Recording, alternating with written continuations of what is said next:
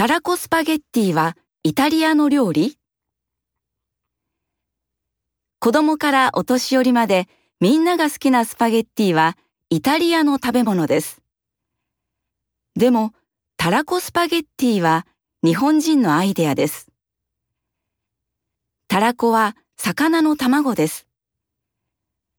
このスパゲッティはちょっと塩辛いです。海の味ですね。レストランつなぐのたらこスパゲッティをぜひどうぞ。